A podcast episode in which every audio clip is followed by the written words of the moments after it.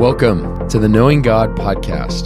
The hope of this podcast is that it would help you to know the Word of God so that you may ultimately know God. I'm your host, Andrew Rutten. Today, we move on to week four of our Advent study. Each week, we take these three episodes to focus on our need for God, which is the purpose of Advent. So, quick note today to start. Especially if you are listening to this in real time during Advent, I want to encourage you to do something these last couple weeks. Remember, the goal of Advent is to build a longing for Christ. Our desires should want Him more and more, His presence, His work, His good news in our life.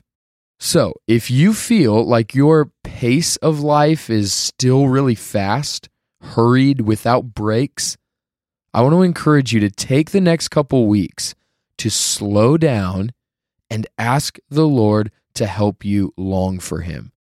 Part of the reason we don't have our desires shifted in this season is because we don't slow down at all in this season.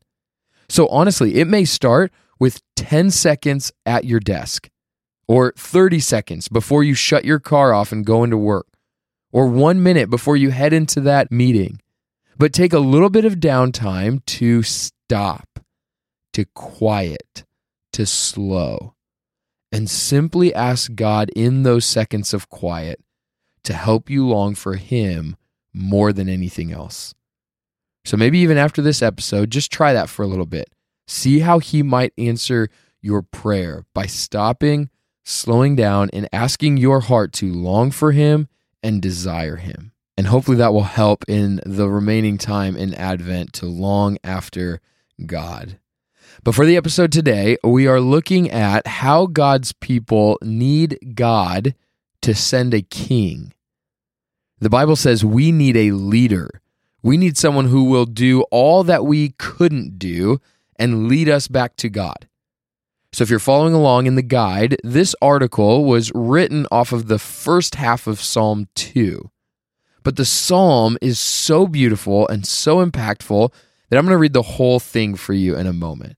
But let me give just a little bit of context to help us as we get into Psalm 2. This psalm is part of the introduction to the book of Psalms as a whole. So if you didn't know that, Psalm 1 and 2 form an introduction to the Psalms. Psalm 1 says that we need to know God, meditate on who He is, and live with Him. Psalm 2 then acknowledges that the world itself is against God. Nations are fighting against each other, they're hostile towards God, people are sinful, they're not living out Psalm 1 realities. So the question is, what do we need?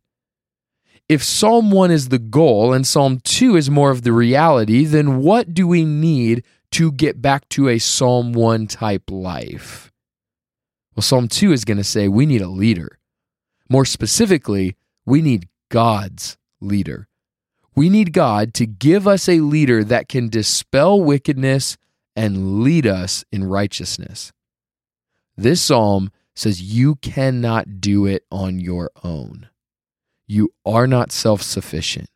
You need a leader. Now, with that in mind, let me read how the psalmist puts that in Psalm 2. Why do the nations rage and the peoples plot in vain? The kings of the earth set themselves, and the rulers take counsel together against the Lord and against his anointed, saying, Let us burst their bonds apart and cast away their cords from us. He who sits in the heavens laughs. The Lord holds them in derision. Then he will speak to them in his wrath and terrify them in his fury, saying, As for me, I have set my king on Zion, my holy hill. I will tell of the decree. The Lord said to me, You are my son. Today I have begotten you. Ask of me, and I will make the nations your heritage, and the ends of the earth your possession. You shall break them with a rod of iron and dash them in pieces like a potter's vessel. Now, therefore, O kings, be wise. Be warned, O rulers of the earth. Serve the Lord with fear and rejoice with trembling.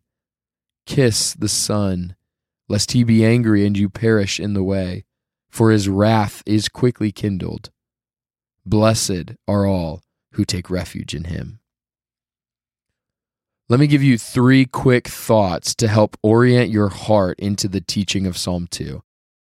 The three parts are this who they are, who he is, and how we respond. First, consider who they are. What I mean by that is consider who these nations and kings and leaders are. You know, first, I think it's easy for us to look at this from a distance, that the main issue here isn't us, but that's not the case. We are born into a state of hostility to God, separation from God, needing a way back to God. So, who then are our options? Well, right away, we are presented the kings and leaders of the earth.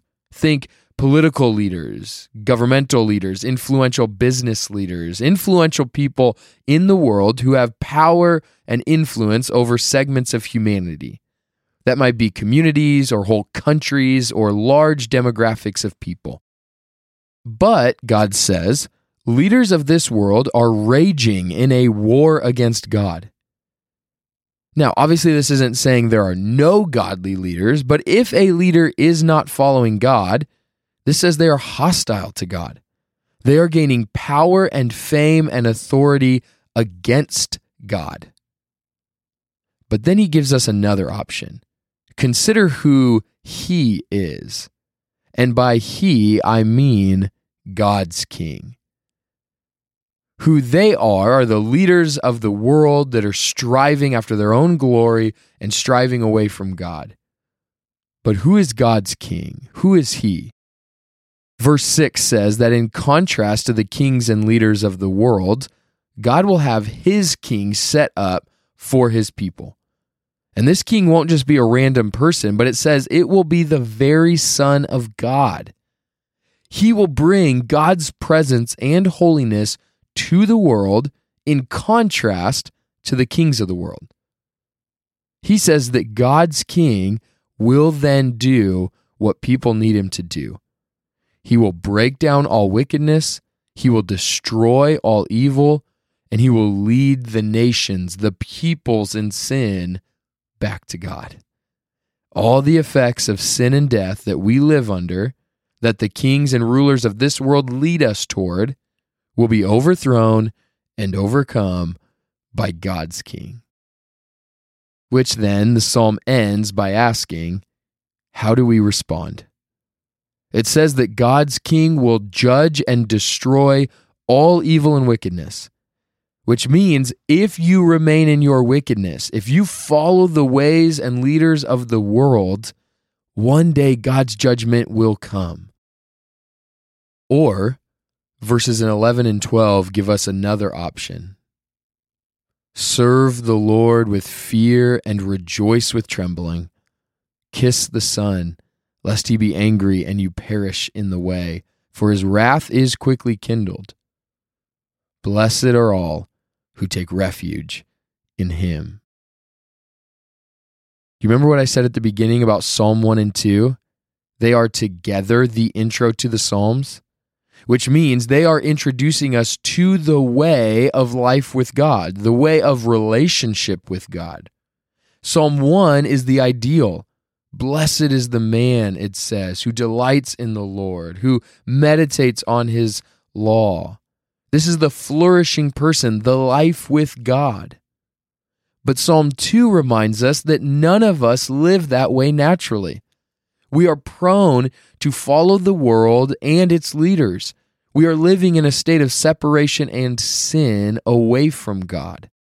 So, how in the world do we get back to a Psalm 1 life?